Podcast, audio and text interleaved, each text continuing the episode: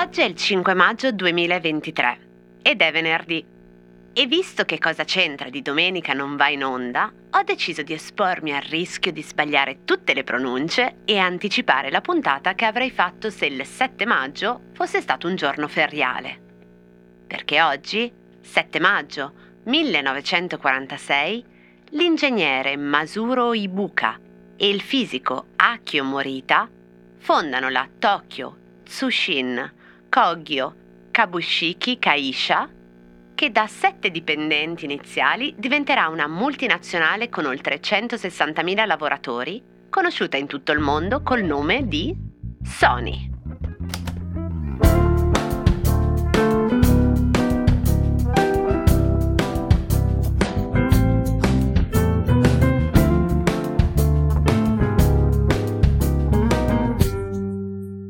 C'entra Sony con i blue jeans? A capital of $527 and a seven-man staff. That was in fact all the resources we had with which to launch an enterprise. But even in those years, we already had a firm operating principle of opening up new markets with unique new products.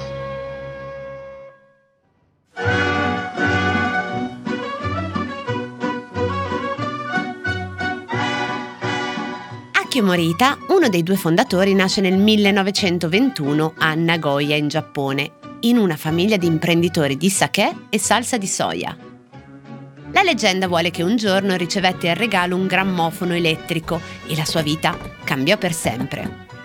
Vi ricordate la puntata del 23 marzo, quella sulla nascita di Battiato e sull'etichetta della voce del padrone col grammofono, che in realtà era un fonografo?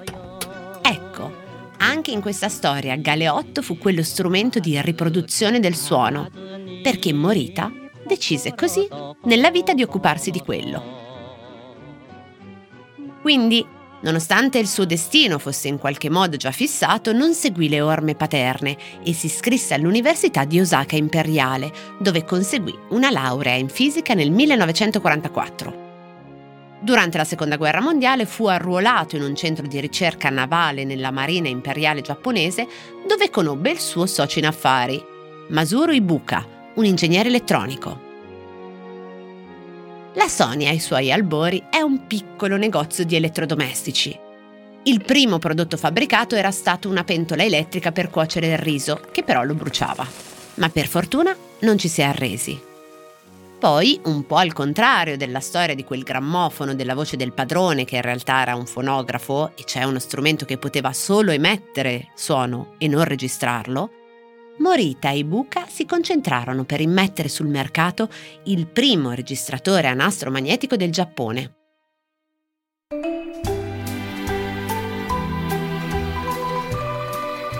È il 1950. Il successo vero e proprio arrivò cinque anni dopo, quando fu realizzata la prima radio a transistor della storia degli Stati Uniti.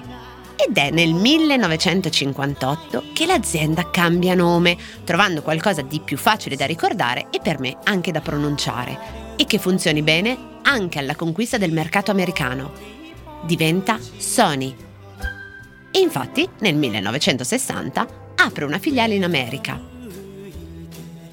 Il nome Sony deriva dalla parola latina sonus, suono, ma evoca anche la parola son, che per i giapponesi indica una visione innovativa tipicamente appartenente alla cultura giovanile.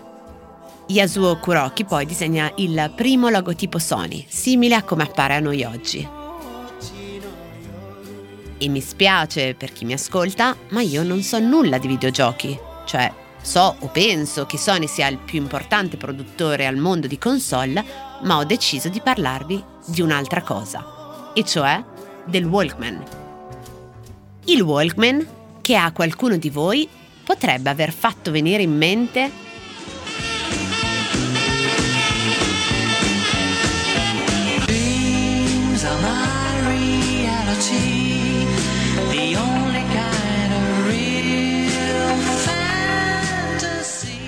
ma anche Look, well, I just think it'd be better if you if you went with a date. You know, keep it social.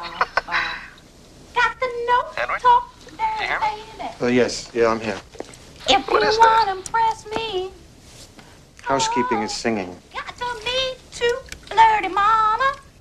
Oppure Il nuovo Sony Walkman! Me l'hanno appena regalato. Rotto! Music! Bello! C'è anche l'auto reverse. Walkman è solo Sony, naturalmente. Sony, qualità, suono e emozioni.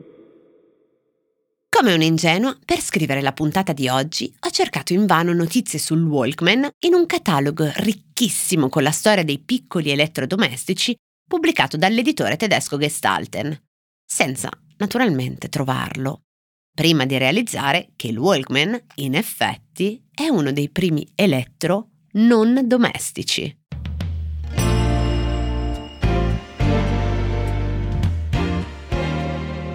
Il Walkman, lanciato nel 1979, è forse il più famoso progetto di Sony, quello che cambierà le abitudini, che trasformerà ciascuno e ciascuna di noi in un terminale privato di suoni, che poi sarebbero state immagini, poi sarebbero state immagini e suoni.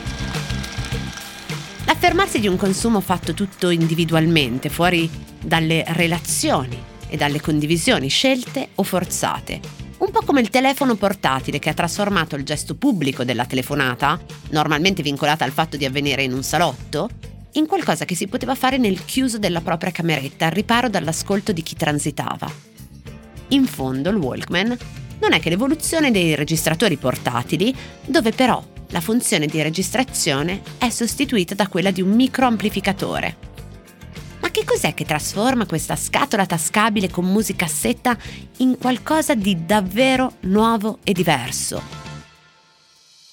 Secondo me, alla fine, sono le cuffie la vera sineddoche, la parte per il tutto del Walkman. E dove nascono le cuffie? In realtà stavolta nascono prima della guerra, nel 1910 per merito dell'ingegnere mormone Nathaniel Baldwin, con un prototipo di amplificatore ad aria compressa che si affermerà però in guerra, per l'uso che ne farà la Marina Militare statunitense. Ma tutto questo cosa c'entra con i blue jeans?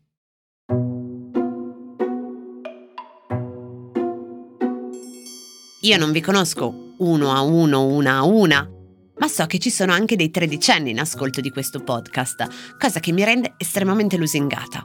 Quindi immagino che qualcuno, qualcuna di voi, potrebbero non aver mai posseduto un Walkman in vita loro.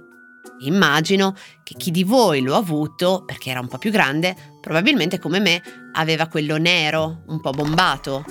Ma il primissimo modello era di un color denim e aveva alle finiture, tipo il pulsante in testa, arancioni. E beh, non ho trovato fonti certe di quello che sto per dire, ma ve la butto lì.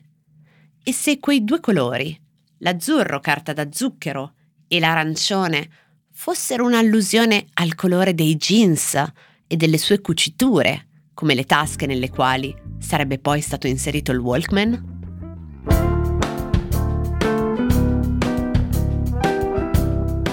Cose arrivate da vari luoghi, epoche e situazioni.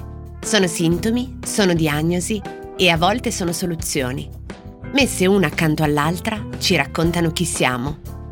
Io sono Chiara Alessi e Cosa c'entra è un podcast del Post in cui partendo da un fatto del giorno vi racconto la storia delle cose.